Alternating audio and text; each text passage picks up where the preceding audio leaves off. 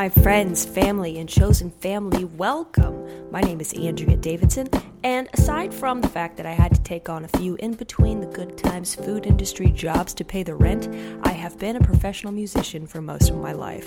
In the hustle of the record, the publishing and production deals, touring, and trying to find my place in the industry, I was quietly dealing with a list of perpetual chronic health issues that catalyzed me to question whether or not what I'd been told by doctors my whole life was actually true. Does diet affect the way I feel and look? Could I actually reverse my chronic health issues and improve my mental health through nutrition, mindset, and lifestyle changes? Does the way I'm thinking about myself and the world around me actually affect my reality? And do I have the capacities to positively change that perspective and therefore my reality? Absolutely. All right? So, I'm officially the proud owner of B Well Natural Health Store here in downtown Rogersville, Tennessee, and this podcast is intended to be a resource of empowering information for you. No matter if you live in the area or if you're a part of our online community, whether you're looking to take your first step towards better health or your 10,000th, B Well welcomes you to follow one's bliss. The real way to change the world, I say. Follow Your Bliss is a quote made famous by the one and only Joseph Campbell. He was a writer here in the States, born in New York, who was most famous for his influence on George Lucas, as he wrote a little thing you might have heard of called Star Wars. His most popular book was called Hero with a Thousand Faces, in which he tied together much research he had accumulated by studying different religions, cultures, and mythologies around the world. The myth is all about archetypal heroes and how one is to find that within themselves and their own story. There's an interview with Bill Moyers that aired the year after he died, and I highly recommend giving it a watch or a listen. It's on YouTube. I'll actually I'll link it in the show notes. So I know that the idea of a story arc crossing over into several different sectors of religion can be sort of a controversial one for people. Uh, the way I navigate these types of things is always, always to question and seek because I know upon doing so for myself, my relationship with God inevitably grows deeper and stronger. That's a 100% return rate for me. But I know for some people this is not the preferred approach, and I can understand that. So, for the purpose of this podcast, I'd just like you to maybe set all of that aside and just consider this one infamous saying that Mr. Campbell spread across the globe follow your bliss. I think this is one of the most simple yet profound phrases I've ever heard. So I've had the privilege and honor of working with many kids doing songwriting workshops in a school setting. And this is my favorite place to begin having conversations about it. A lot of times, the following of bliss shows up in us at a very early age. Kids basically have no filters and they love what they love and they hate what they hate the earlier a human can be exposed to what they love and allowed to explore it, the better. Why is it so important to encourage inner exploration about what you love and get geeked out learning about it, dissecting it, cultivating it, sharing it? Well, on a practical level, it's just more enjoyable to fill your time with things you feel an inclination towards. However, and this is my own opinion, I do not ever expect for it to be yours, but for me it's it's much more spiritual than that. For me, I believe this inner pull towards something is actually a gift from God, a part of my own internal guidance mechanism, pulling and pushing me towards my destiny, aligning me with my highest self, my greatest life, which in turn could be the best thing I, I can do for the world. Uh, it reminds me of one of my absolute favorite quotes I've ever heard by Howard Thurman. He says, Don't ask what the world needs, ask what makes you come alive and go do it. Because what the world needs is people who have come alive. Whew! God, that's so good. It gives me goosebumps. The tricky thing, and the other reason why I love to expose kids to this, is that sometimes our own belief systems can be hijacked. Not usually with malintent, but still.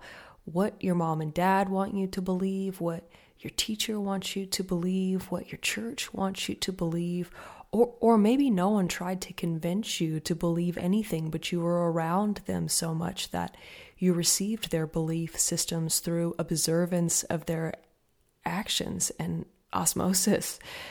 It's so important to do our own inner asking and seeking and questioning, especially if we are older, you know, because those belief systems have settled in for a bit longer. Just giving ourselves permission to question and explore what makes us come alive at times it can be confusing because we're carrying around an internal dissonance between what is truly calling us in our lives and what someone else maybe expects us to do with our life. Well, you already know how I feel about this, but I'm going to be redundant and say it again. Or maybe I'll say it a different way through the last two lines of a Mary Oliver poem where she says, Tell me, what do you plan to do with your one wild and precious life? I just love that line. Key word is yours. Not for me to decide for you, not for anyone to decide for you. But we have to take this responsibility on, and it is a responsibility. And I would argue that we also need to deeply engage with God to navigate these mysterious holy waters.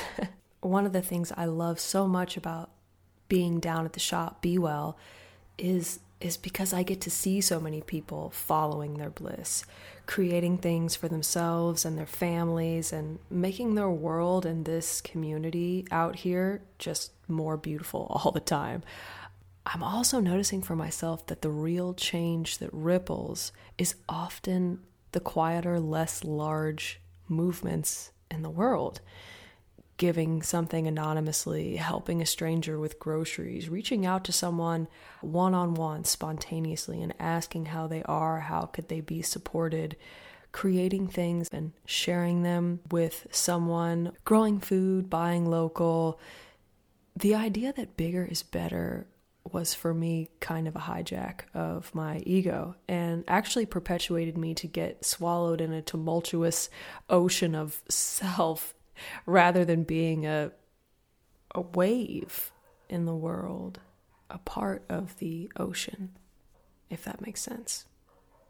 I also see people who come in that have devoted their life to someone else's vision for their life. I see it mostly in women, unfortunately, but guess what? It is absolutely never too late to decide to follow your bliss in fact, I'm reminded of an incredible songwriter in Nashville. His name is Tom Douglas. He tried to pursue his passion in his late 20s by opening a publishing company in Nashville. Didn't work out, but he did meet his wife, moved back to Dallas, worked in commercial real estate, I think, and and didn't get back into it to try again until he was in his 40s. They had kids and now of course, just fast forward, he's he's written for everyone from Tim McGraw to Pink to Miranda Lambert to Celine Dion to Lady Antebellum to Martina McBride to John Michael Montgomery. I mean, the list goes on and on. He was inducted in the Songwriter Hall of Fame, and actually, his speech was stunning. I, I will link that in the show notes as well. His story is a great example of how it's never too late and how things can come alive and transform in your life no matter what your age is.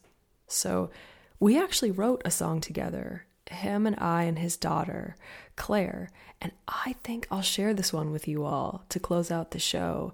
So, this is this is a demo. It was such a beautiful experience to write with him that day as well as I'm recalling I I was really battling depression before going into that songwriting session and I wanted to cancel it so bad I ended up walking into a synergy with both him and his daughter that was so warm. It just like blew my heart open and catalyzed such honesty and vulnerability that this one came right out and it was one of my favorite songwrites I did the whole time I was I was with Warner Chappell. Uh, I guess I gotta kind of do a little confession here too, and this is all I'll say, and I'll share the song with you. I really look up to Tom he was on my email list. A couple of years ago, I was doing some experimentation and exploring with production. I did create a Halloween character. Her name is Reggie, and I put a video out, and he declined being on my email list any longer. Tom, if you ever listen to this, I am sorry about my dance moves, which I'm sure you found to be, I don't know, unsavory. Unsavory. And they were.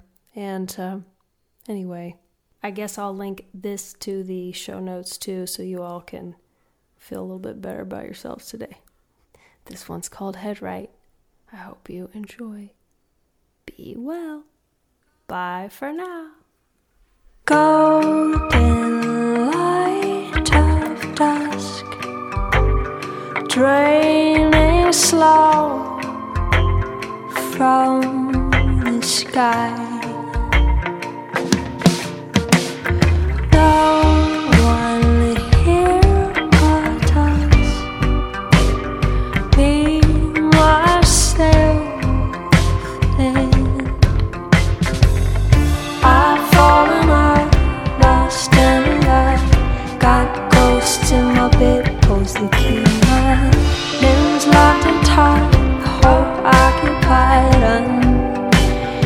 shine.